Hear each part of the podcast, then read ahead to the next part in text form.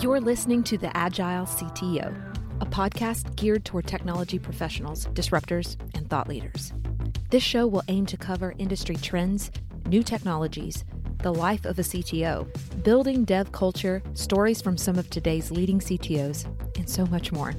If you're looking for conversations centered around where the industry is going, this podcast is for you. Let's get into the show.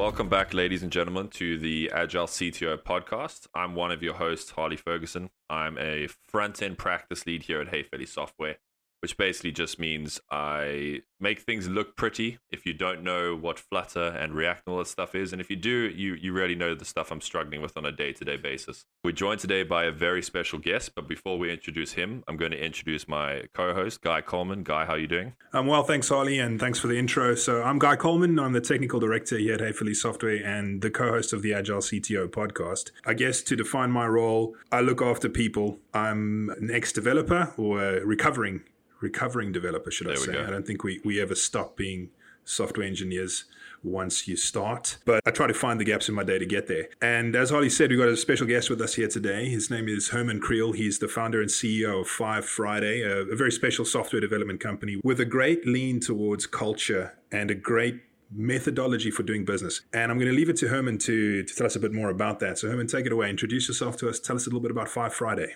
Yeah, thanks, guys. Thanks for having me. Yeah, Five Friday software development company. You know, our our tagline, I suppose, says it best: uh, "Business is serious and work is fun." Okay, that's always been a big driver for me. The concept that you have to come into the office and everything has to be serious didn't work for me. So, you know, work has got to be fun. We have to enjoy what we do on a day-to-day basis.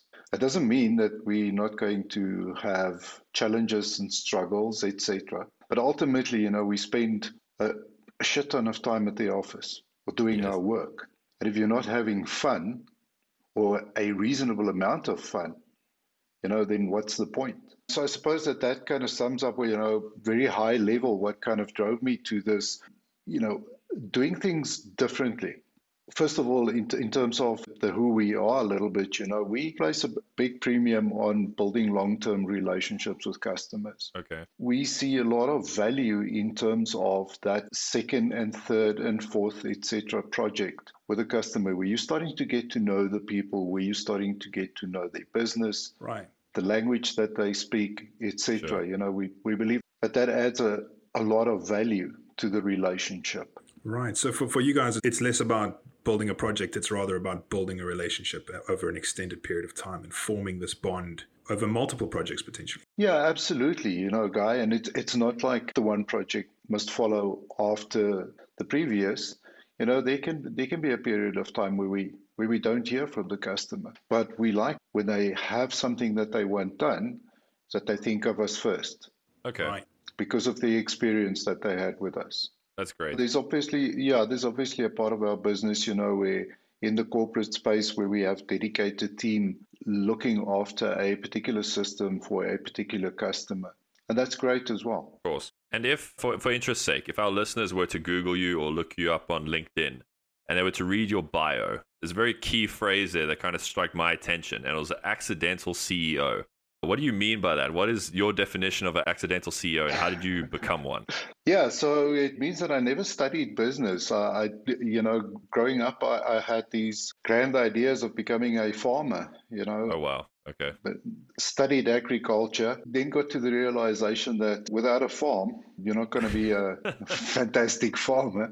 Probably going to end up in a lab with a white coat. You know, that didn't really sit well with me. And it was also kind of with the, the PC boom era. So very much interested in in computers and got into that. And then after after a stint in Europe, coming back to South Africa, got involved with a small setup and got more involved in terms of growing the business you know how do we how do we change from just being a few consultants working together to actually forming a business or making this a business so the curiosity in terms of how do you do things and i think also just necessity kind of drove me and that's that's why you know I've got that phrase in there about being an accidental ceo but a very happy one. Okay, well, that's great to hear. Fantastic. And Herman, just going through your company website, I can tell that company culture and the, the people that you work with are pivotal to you as a business. I get the sense that you are not a business full of employees, you are a business full of leaders and partners, right? Is that an, is that an accurate representation? Yeah, yeah, that's very accurate, Guy. You know, it's not a foreign concept, this thing that every business is about the people. It's not necessarily about the widgets that you that you make or sell. Or the, the, the business really is about the people. It's really important to me as i said earlier you know for people to enjoy what they're doing. There must be an element of fun in there. You know we've always in terms of our values there's one value that stand out and, and, and, and i feel strongly about that and that is the value that says that it's okay to be a little weird. Yeah. Okay. So we, we celebrate people's weirdness because all of our weird put together, I think makes us a better and stronger team. Sure. So we don't hide our weird. We don't try to leave it at home. We bring it to the office. Well, while we're on the topic of a little weird, while going through your website, fivefridays.com, people will come across a term called FitFo. FitFo is mentioned in a couple of different areas. You could even download a document explaining what FitFo is. Why don't you just save them some time and explain what FitFo is and what it means? Yeah, FitFo is a culmination of trying different methodologies that are, I don't know, I suppose, widely recognized and well thought out methodologies. But none of them really, we didn't find any of them a good fit or okay. a, a 100% fit for the way that we want to do business and for what I believe is important. And that led us to FitFo, which, as far as I can trace it back, the original term is a term that originated in the US military, and it stands for figure it the fuck out. There we go. And look, it's, it's pretty much what we do on a day to day basis right. as human beings anyway, and we and we damn good at that. We really are damn good at that. And what really struck me about that approach is, is as well, instead of trying to force everyone to fit into a particular methodology that may work wonderfully in organization A or even organization A, B, C, D, E, etc. Why don't we take what we believe is appropriate for us and put our own spin on it right. and adapt it to something that we all feel comfortable with. And so we took a, a, a couple of methodologies and, and then also I don't know, chucked in some of our own thoughts and ideas. And I think that that is key, you know, our own way, what works for our people, what works for our customers, and our way of right. doing things. Having read the Fit, FitFo methodology off your website, it really does resonate well with with Simon Sinek and his approach to to doing business and working with people and mentorship and really just flipping the, the hierarchy upside down, right? And actually empowering individuals to be better to be more accountable and more responsible for the output of their work. I'm super keen to maybe put you on the spot a little bit and maybe run us through a scenario in a typical new client environment. So, how, how would you begin this with mom and pop's butchery on the corner that wants to build a, an application or a product? Sure. I think you mentioned two key phrases there, Guy accountability and responsibility. And I think often the two are confused. So, what we do is, is we say we have people with particular skill sets. We have developers, we have business analysts, we have graphic designers, project managers, and all of those skills are necessary to form a team for mom and pop's butchery shop. That may be a relatively short engagement, and that's great. We'll see which resources are available. We'll put them together in a room and they will amongst themselves decide who is the accountable person for that team. Now, the function of an accountable person is simply in our definition of that is, is the person that gets up in the meeting and says, everything's going okay, or I think we are going to need an extra day or we need help. Okay. We've hit a brick wall, whatever the case may be. That doesn't mean the accountable person is responsible for any of the other team members doing their job. We all know what we're responsible for. And that's a really, really great way to introduce people into a leadership type role. The other thing that you will also encounter everywhere in anything that we that we've got there is the concept of a leader leader culture. Yes i did see that. What what do you mean by that? What is your definition of a leader leader behavioral model? So leader leader behavioral model is everyone's a leader. The intern who started last week is as much a leader as i am a leader. Interesting okay again, you know, the notion or the concept of only people with a lot more experience than you or years service than you can be a leader. That's bullshit. Everyone can and should be and is a leader. You know, if you go back even before, I don't know if you guys are familiar with his work, but Ricardo Semler. No, I can't say that I am. In the mid 80s, the seven day weekend, I think, or Maverick. Maverick is, is the original book so Ricardo Semler had this concept of, you know, we expect people outside of the workplace to make the most important decisions of their lives, like who to marry, what house to buy, how to raise their children. And yet, when they come into the workplace, we want to prescribe to them what time they should have lunch, what they should wear. Oh, wow. Okay. And whether they should actually work on a Wednesday afternoon instead of going watching their kids play sport and putting in that time on a Saturday morning when it's more convenient for them, to them, for example. So ever since I, I read that, you know, that really resonated with me. His whole concept and way of, well, you have to treat people in the way that you expect them to behave. And I expect everyone to, outside of work, to be responsible, to be a leader of his own life. You know, you know the old saying of "you are the CEO of your life." Anyway, so and as I said earlier, you know, as as human beings, we are pretty good at that. It comes natural to us. So just allow that and encourage that in the workplace.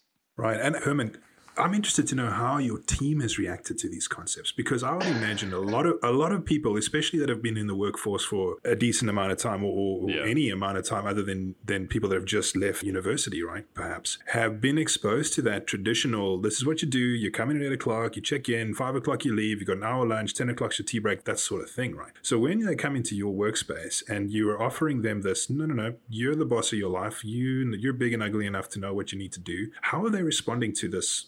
I want to say, quote unquote, freedom? And has it backfired? Yeah.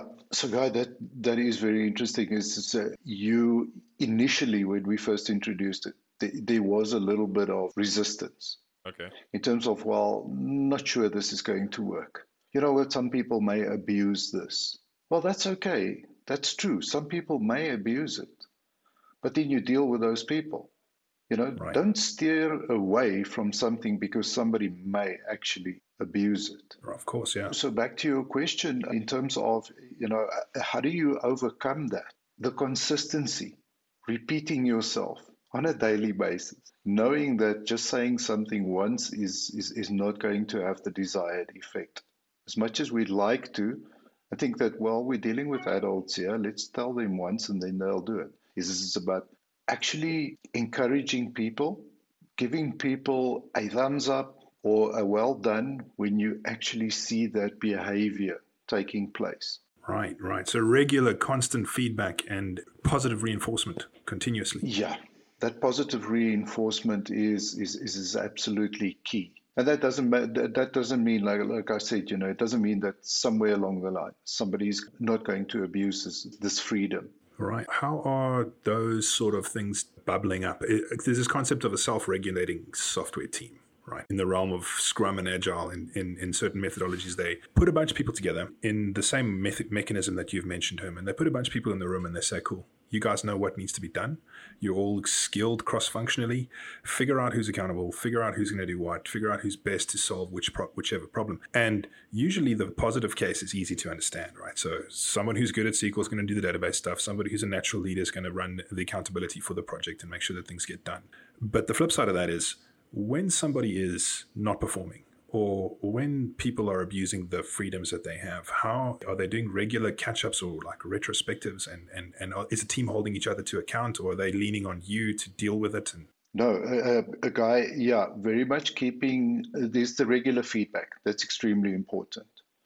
We have a, a very, very simple way of doing that. Look, we're fortunate in the sense that we a, a, a relatively small team. So that's quite easy to do. But there is peer accountability. People check in in the morning and say, these are the tasks I'm going to, to work to, on today.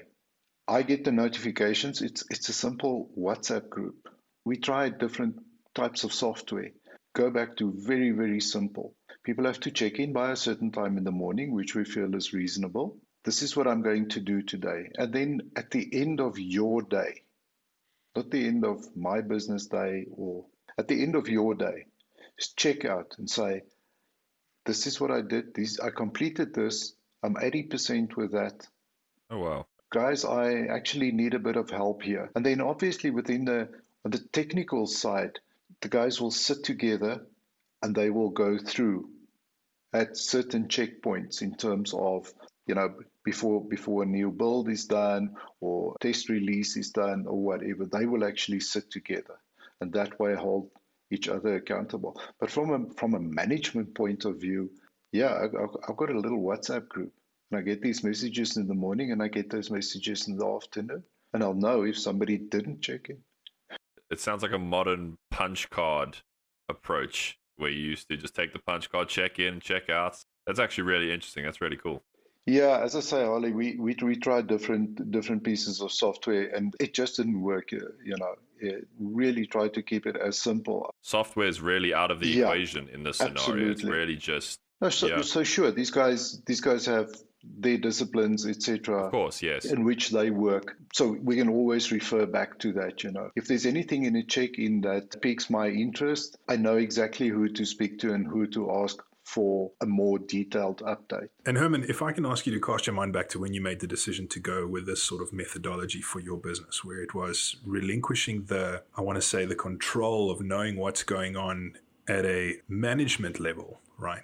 back and, and handing that control to your team. Was that a difficult thing for you to initially untrain yourself to do, or, or was this part of your DNA from the beginning? No, it it it took some effort, guy, to kind of step back and not jump in too quickly. So the jumping in too quickly part is not so much because I am a control freak, but it was about I think that I can solve your problem for you, or I can help you, I can I can I can rally the troops, I can get the right resource in, that sort of thing. And rather allowing people to kind of get to that conclusion by themselves, you know. So yeah, from my side that that took a little bit of effort. I think from everybody else's side it was just a question of understanding that he's serious, that this is the way that we're going to do things now.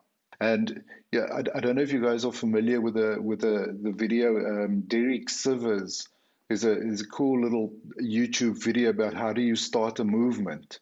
It's a short one. You can go check that out. Will do. But yeah. he's got he's, he's he's got this this video of a guy standing at a music festival, and there's just this one guy dancing like crazy, and everyone initially everyone is just looking at this weirdo. He's okay. just dancing like crazy, but he doesn't let that deter at all. And then eventually a second person joins it. So now there are two guys they still look a little bit crazy. And then, uh, like a few minutes later, you know, there's like a ton of people that joined in the fun. And that's how you, you, you know, it's, it's about that constant reinforcing, right? The positive reinforcement. And, uh, you know, I, if, if, if I have to cast my mind back in terms of how long it took, I, I can't really say, but it wasn't overnight. It wasn't decision made and then it was all hunky dory from there. Right, right. I think like anything like this, where it's a drastic shift in, in, in traditional way of doing things, uh, you're always going to get that kickback and you're going to have that initial like, I'm not so sure about this. Let me see how this goes. Let that person try it for a bit and then I'll kind of jump in.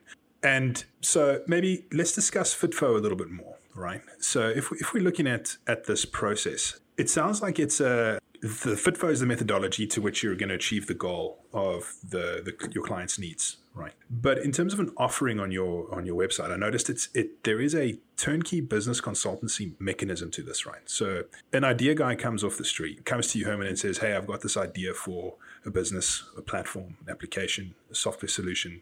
Can you help me? How has your business adapted to that way of work, given the background being a purely software development firm consultancy in the past? Yeah, so look, for the last, I don't know, four or so years, we've engaged with entrepreneurs to like become their technical partner. Because uh, what we found is, and, and that came through a couple of referrals, people people I know who know about what we do referred entrepreneurs to us, you know, and it was a typical story. I've got this great idea. I went through some boot camp entrepreneur thingy, whatever, where they taught me to build a beautiful, beautiful pitch deck with these wonderful graphs that, you know, they all just go in Always one direction. Upwards. Yeah. But my problem is, is that I spent all the money I had to get version or MVP developed and um, now I figured out that those guys didn't do a good job or whatever. Classical, classical scenario out there with entrepreneurs. So we we we did a couple of those where we said, okay, cool. You need a tech partner. If your business is tech based or as a, as a as a high reliance or dependency on on the tech, you obviously need a tech partner. And until such time as your business is big enough that warrants your own dev team, your own CTO whatever it is, we will be that partner. Okay. We will put skin in the game because I believe skin in the game is very important because you have to build that trust and confidence that you are a partner. But there's also, you know, the importance of the the there must be an invoice because nothing is for free and free doesn't really have a lot of value. Okay. Okay. And then we went through a couple of iterations with that. And through that, we also got to a point where we said, okay, cool, we see these mistakes that the entrepreneurs make. And that led us to put together the Five Friday way, where we say, hang on, if, if, if we're going to become your tech partner, there's a couple of things that we want to make sure that you are aware of, you understand. And by the way, we can actually help you in a number of these areas, just through the years of experience that we have, some internal competencies that we have, and some relationships that we have with people that we know and trust and that we've worked with for a long time. That also gives a lot of confidence in terms of, wow, actually, these guys, they want to help us in all these other areas other than just build the tech, you know. It adds a lot of value to say, well, you know what, the button should actually be purple and not yellow because of the following reasons. And they should be here and they should be there. But when you sit an entrepreneur down and say, okay, cool, but hang on, how much do you think? I always use this example. How much do you think Uber spent on MVP of their app? And guys invariably come up with a number of, oh, maybe a million dollars. And that's irrelevant. It's a follow up question. Is how much do you think Uber spent on marketing that MVP? And if the answer doesn't come back as 10 million or 20 million or 30 million, then there's some education that must take place. Okay. So FitFo is obviously a very unique model and it's kind of homegrown within your company. has obviously brought you guys great success. What happens when you have a, a client or a partner who has a different method method their their approach is different. They want to do agile, they want to do waterfall, We've obviously had that on our side where sometimes we have to go in and we have to train them up on agile or they have a variation of agile that they believe. And we're kind of like, well, not that we say that we're purely agile and we follow it to the book, but we, yeah. we try and get as close as we can. So what happens when there's a bit of a difference between your approach and their approach? Almost like a philosophical difference, right? Around around the approach yes. to delivery and, and dealing with a supplier like you. Yeah, look, we are very happy and comfortable to use whatever methodology they prefer to use. Okay. As long as they are open to look at, you know, our learnings and our experience and say, hey guys, you know what? Because I, I fully understand there there are big organizations out there, whether they've adopted agile or whether they adopt waterfall. I mean, those things have their place. I think it's a question of, and, and that's really what FitFo is about. You know, it's not saying that any of those are crap and you should never use them. Sure. We're saying take whatever you feel is appropriate for the size and scope and nature of that project and then go and apply it. Amazing. Okay. If you want to have a really typical waterfall, because it is a a very big project. It's going to take 18 months to develop, or whatever the case may be. Well, within that, look at where the possibilities or the opportunities are to, I don't know, maybe introduce some elements of agile mm. or some elements of whatever. That's essentially what we say. Right. So it's it's really interesting to me how you guys approach your your your partners, and I think it's something that all software development companies are going to have to face eventually, right? Is that your customers are going to have ideas, they're going to have these products that they want built, but ultimately, if we look at the stats, I think I think right now it's like seventy percent of all application ideas fail, right? All seventy percent of all products, novel product ideas fail. So. Yeah, yeah. I, I'm sure if we pressed you, you know, within ten minutes, you can come up with three novel app ideas, right? Whether one of them is going to be successful is up for debate. Probably in your experience, there's a higher chance of that being a success than most, given the fact that you've got this experience with others. But how do you go about coaching your your clients in terms of okay you've got this lofty idea. It's something that's been you know ruminating in your mind for potentially years and you've got some money to build something and you've approached five friday to assist you. But let's say that that turns out in your mind and you've seen this before and this is definitely not a business opportunity. How do you coach that individual or adapt their model to or uh, change their mindset to maybe pivot towards something that is going to be a profitable business? Well, I think uh, you know the first thing is, is, is present them with the Five Friday way, you know, and making them aware of all these areas that we look at and all the experience that we have. And then we will sit down with them and say, well, does, does that work for you?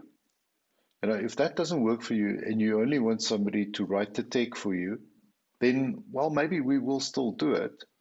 We're not going to put skin in the game. It's a different mm. relationship then. But most of the time, we will then say, well, we're not the team for you. If you buy into the Five Friday way, then, well, okay, cool, let's assemble the team. Right. Day one, marketing is in the room. Tell me about your product. How are you going to sell it? Why are those features important? And then whittle down, you know, because if you start you start asking those questions and and and and the entrepreneur starts understanding, well, you know what, maybe we don't have to have that feature in in MVP. Hmm. Know, kind of like the first question give me a list of first 10 customers who are going to buy from you. And I'm not talking about personas, I'm talking about name, surname, address, telephone number, email address. Right. So that you can actually approach them and market to them some shape, so on paper MVP, or in principle some demo of the software. Right. Absolutely, absolutely, and I, and you know I strongly believe that most entrepreneurs should, you know, the MVP should be about 10% of what they think the MVP okay. should be. Very lean. There's an inordinate amount of money being spent. You're absolutely very lean. If you can click on a button and it looks like something is happening and it just drops a record in an Excel spreadsheet in the back, that's good enough for MVP. Why are we build, trying to build these fantastic? Because this is going to scale and this is going to, you know, yeah it's not going to happen with MVP. Yeah. MVP, the misnomer, or I mean, there are many examples, you know. Instagram.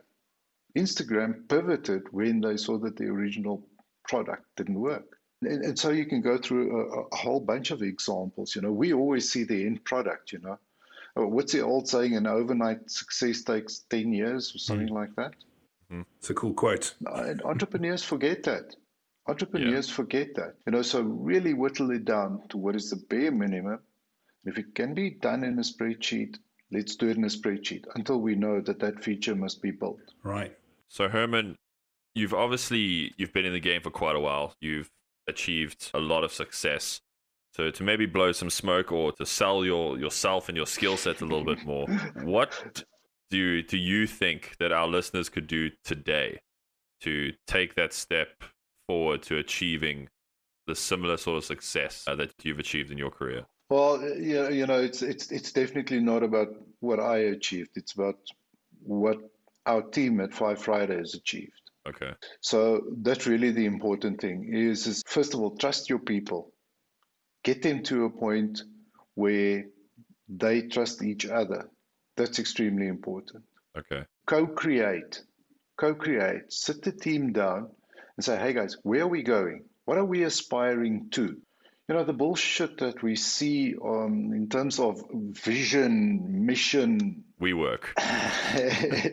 Correct. You know, I, I cringe when I see honesty and integrity it's as value. Those are very, very basic principles. Mm. You know, you shouldn't have to. That those shouldn't be values. You know, so yeah. co-create with your team, and I'm talking about the entire team. And there, there are ways in in which you can do that to come up with where you're going and how you're going to get there. Whittle down values to as little as possible. We actually have a formula, and the formula, if you'll indulge me, is about exactly the right hand side of the equals uh, sign Please. is what we aspire to, because we're not there. Okay. And we don't know if we're ever going to reach that 100% every day. And then on the left hand side of the equal sign, you've got elements above the line, things that we should do more of. And below the line, we've got things that we should do less of. And there's a company called Blueprints, and they have done these formulas for hundreds of companies around the world. They actually do these beautiful art installations at Deloitte, Massmart, there's a whole bunch of them, some of the radio stations. And it's co created by the entire workforce. Because then there's never a case of, well, I didn't say that we must be whatever it is. You know, there's, there's always that application of, well, I, I didn't say we are going to be great and we're going to mm. treat people with respect or you guys decided. It's always you guys you know. So co-creation extremely important. Well if i can get people to just co-create with their people yes. tomorrow that will set you on that path to kind of creating this right culture. Right. So if i could if i could offer an analogy it's like getting everybody in your business to put their hands on the steering wheel and help to to guide this this car in the direction that everybody wants to go in and not leave it to the imaginations yeah, of one or Guy. the executive to decide that. Just going to reiterate this the importance of people feel that they are part of this decision in terms of the direction that we're going and how we're going to do it. And not, well, the boss said. You know, the boss said we must. Right. My manager said. Yeah, yeah. I can imagine it instills a good sense of ownership and people become yeah. owners in the way that they think about their work. They start to think like business owners. They start to think like entrepreneurs. They start to, in every decision they make, as mundane as it may be on a day to day basis, to the largest decision around a client project or a project within the business, they are thinking about it as if they are you and that they have the same level of investment in that decision. And they're mandated to make that call and have that investment, which is fantastic. It sounds like a brilliant way of doing business. There's a hell of a lot of gratification in getting the team together, whether that is the dev team or just part of the dev team or the marketing team, whatever it is, and saying, hey guys, we've got this opportunity. Here are the facts. This is what we know. Do you guys think we're going for this? What am I not seeing? What do you guys see as potential pitfalls, etc.? And then knowing and understanding that the input is valuable. Right. And I suppose the responsibility then leads to you to make sure that their input is felt as being listened to and is being adopted and being and and and I suppose it points to it how genuine are you in your approach will will dictate how much of that gets fed back to the team to say that okay cool. Susan actually had this idea. We're going to try it We've now tried it for six months. It was a brilliant idea. It's worked out. Thank you, Susan. All credit to her. And that, I suppose, is going to then reinforce Susan to make similar suggestions in the future and come up with ideas on how to move the business forward. Yeah, absolutely. Absolutely. But also when people put up a red flag, you know, and say, hey, you know what, I'm not comfortable mm with that. Say, okay, cool. Explain to me why you're not comfortable with that. And then say, I mm get it. I get it. I didn't look at that angle. I didn't think of that angle you know what? I back you all the way. Awesome. And with this with this approach that you have, maybe could you give us an example of your most recent accomplishment or milestone or we did it moment that you that you or your your company has had recently? Well, Ollie, the one that the one that stands out is when lockdown happened last year and we had to work from home. Mm-hmm. We all kind of had this anxiety, you know, and, and, and, and shortly afterwards, I said to the I said to the team, guys, if if we if I had said to you, let's try this as an experiment for three weeks or whatever, I would probably have been the first one to come up with a bullshit excuse of mm. why we have to get course, around yes. the table. But you know, just to see how how how people reacted to that, and it was kind of one of those moments where you feel like, okay, cool, all of this work that we put into culture and leader, leader, and accountability and responsibility, etc. Wow, now you kind of really understand and see why you did all that work. I mean, it, it worked so well for us that we've now given up our offices. Wow. Oh, wow. Okay. Yeah, we have we have now made the decision to go completely work from home. That doesn't mean that we won't have offices in the future, but for now, that is the right decision for us. You know, I, sometimes find myself sitting and thinking back and, and say, well, what if we what if we didn't? You know, how different could it have been if we had a very hierarchical, you know, you report to Joe and Joe reports to Sally and that sort of thing, you know, how sure. different it could have been, this whole experience of people now having to think for themselves, make decisions for themselves, you know. Right. And and how do you think, Herman, do you think that the the, the jury is still out on how fully remote work is going to affect company culture? In terms of what you want to build and how you want your, your your guys to how you want them to interact with each other? Or do you think that the sacrifice is one that's necessary in order to get the benefit of working from home? Well guy i, I don't think we should ever have to sacrifice culture company culture. You know a quote that really stuck in my mind is uh, in 0 to 1 peter thiel says that no company has a culture. Every company is a culture. It is there whether it's good or whether it's bad. There are certain things that you can do to make it better, which is obviously what we want to do. So for us, I, you know, some of the some of the potential challenges is how do we onboard new members and make sure that that culture is instilled. And we've had a, a few new appointments since January. Fortunately, they are based in either Johannesburg or Cape Town we we have teams and we can we can kind of introduce a buddy system you know. These are the people okay. that you're going to work with. Go out have breakfast have a coffee have a beer whatever it is. Just get to know each other. And we've recently got somebody who's a little bit more remote but we could actually put that person on a plane and say okay cool. Come spend some time for a week. So there we're still busy fine tuning. I suppose the next challenge would be is uh, if our next employee is in I don't know Botswana or Argentina or other side of the world. You know, that will present different different challenges.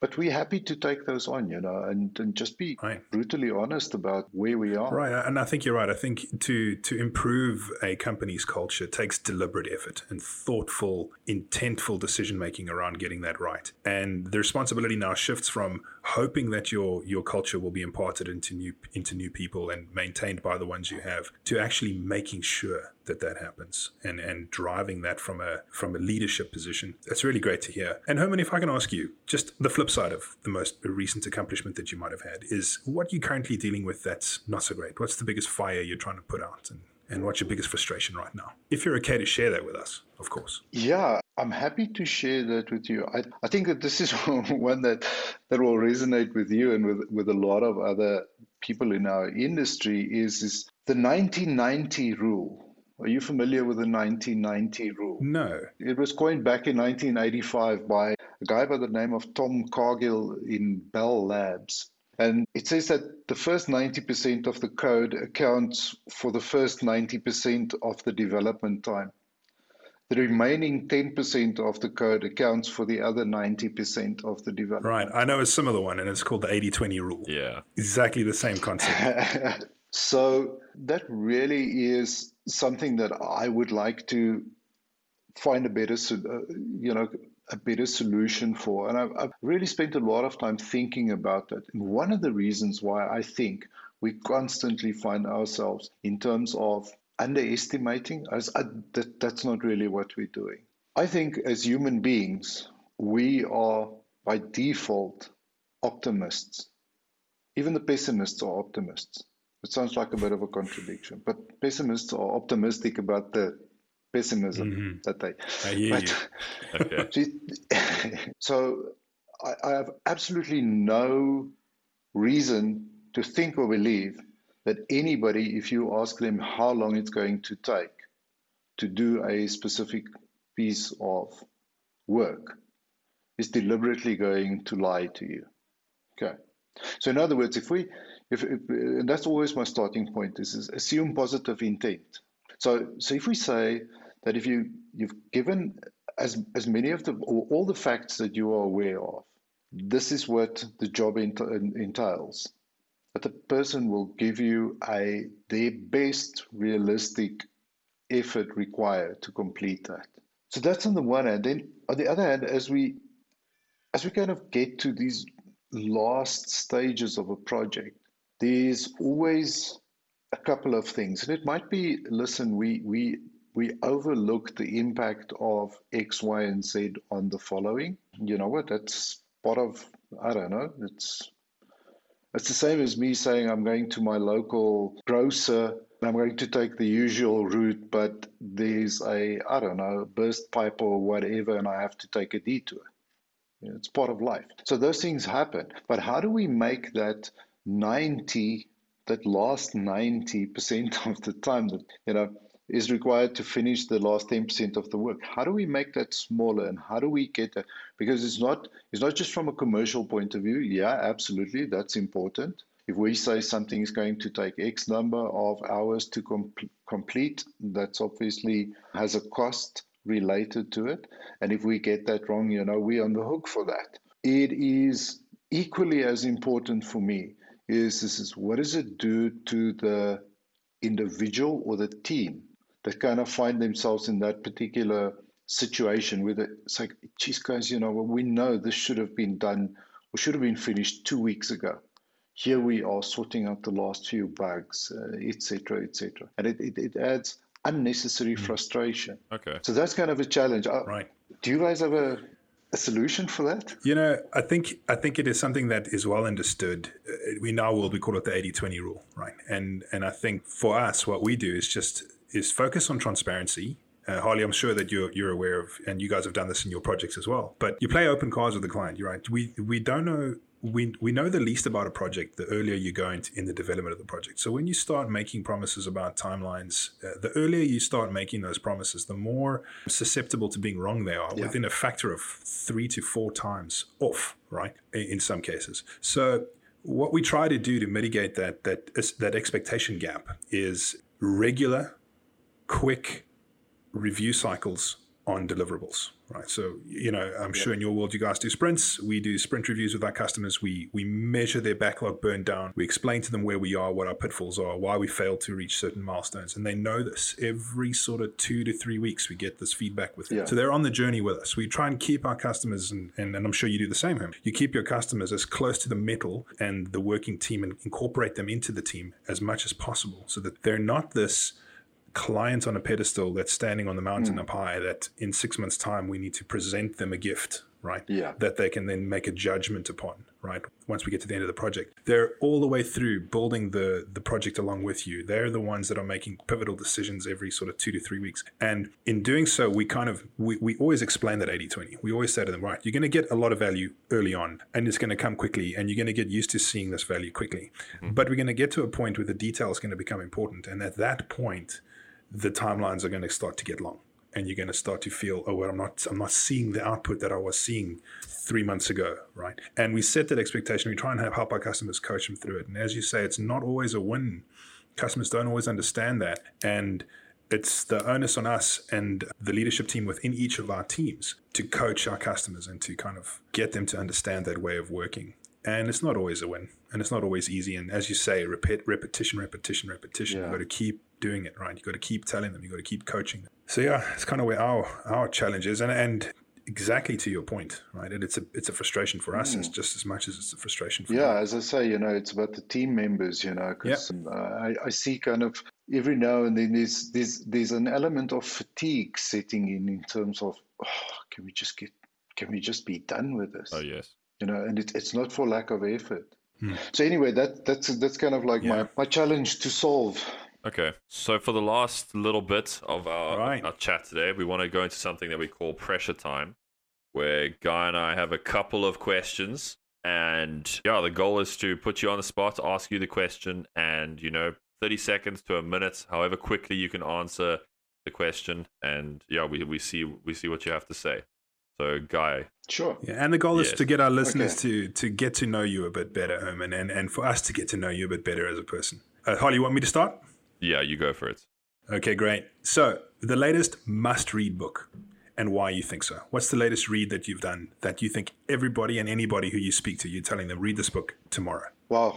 So the latest book that I read, Skip the Line by James Altucher. I think it is a great read. It's all about skipping the line in terms of the 10,000 hour rule. Okay. Okay. It's a pity you're restricting me to 30 go ahead. seconds. Keep- This is keep a 30 going. this is a, this is a 30 minute. This is a, no, no. It's it's it's about you know where we are in you know an ever changing world in, in in in so many facets. People can change careers, or people are held back from changing careers or trying different things because they got, they've got this thing stuck in their head about well to become good at that I need 10,000 hours. Mm-hmm. You know Yeah. The hmm. Malcolm Gladwell rule. So these are about tips and tricks because James Altucher has kind of reinvented himself a number of times. So that's a really important. But my all-time favorite book, which I which I really think everyone should read if they haven't, and maybe reread if they have read it, is Twelve Rules for Life by Jordan Peters. Oh, wow. We could probably talk for, f- for days on this book. Yes. And then also a very recent one, which I found a lot of value in, is, is The Parasitic Mind by Gad Saad, S A A D. Very insightful. And then everything and anything that Nassim Taleb writes.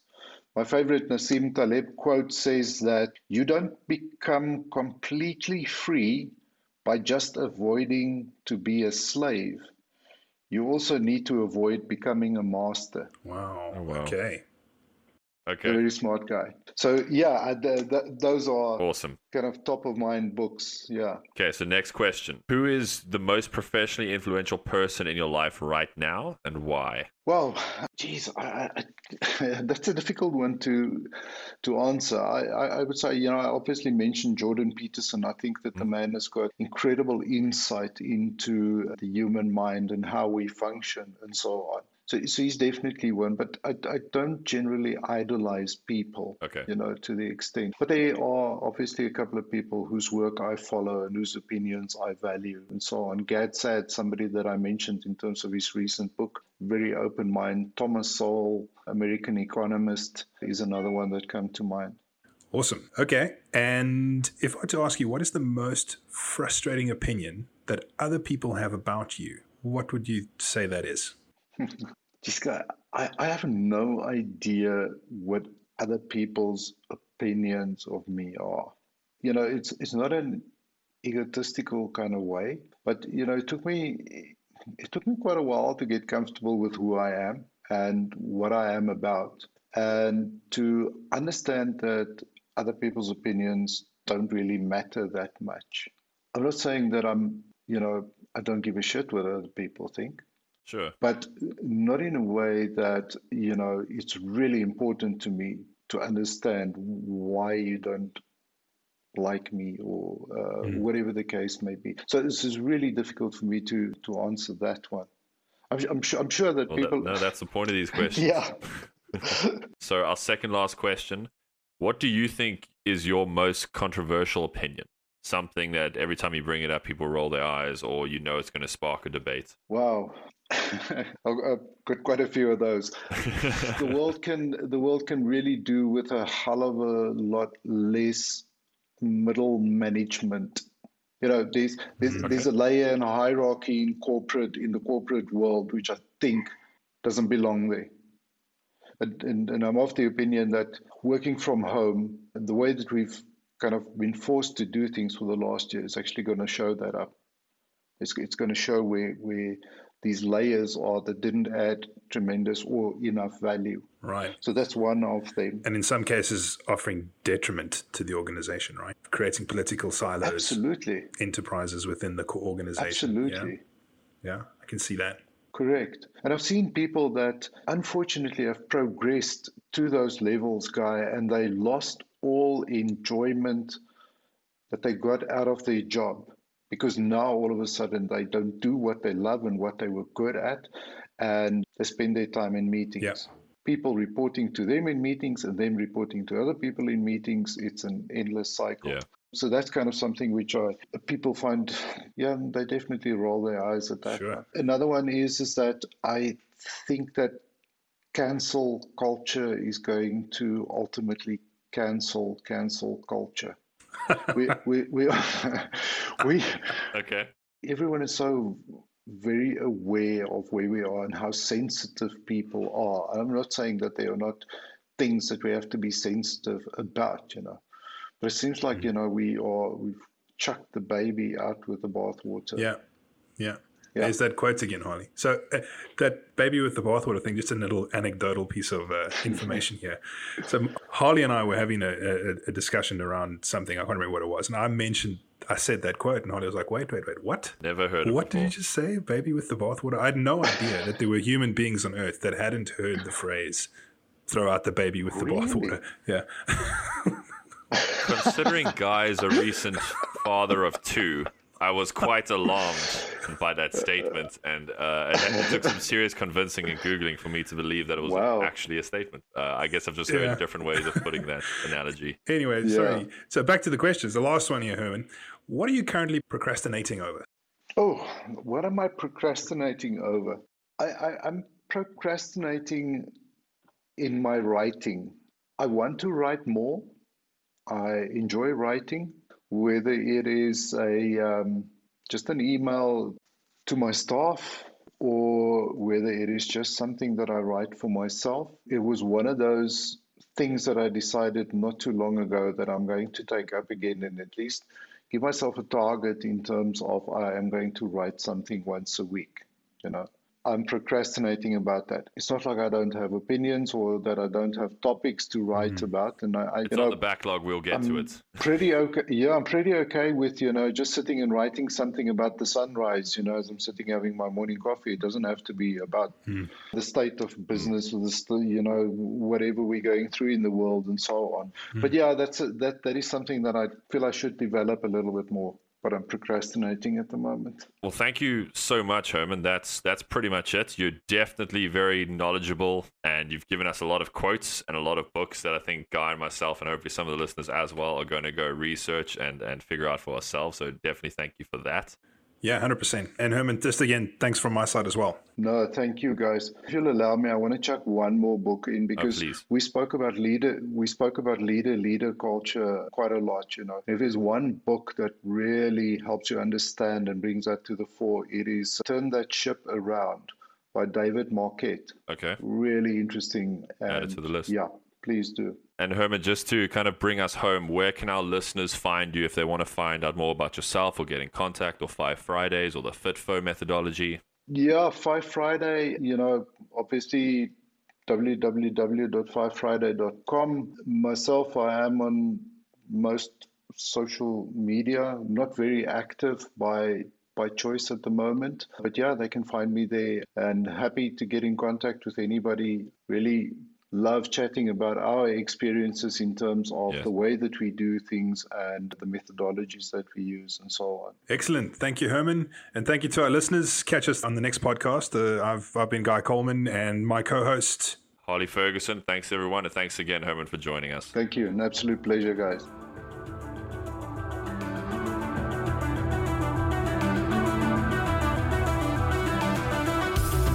At Hayfully Software, we build dev teams that deliver and fix those that don't. Dev teams fail to deliver all the time for countless reasons from lack of skills to barriers in culture, from politics to process, from silos to egos. Whatever the reason, it's time they deliver. This is why we exist. From enterprise to startups, we craft high performance dev teams focused on end to end delivery.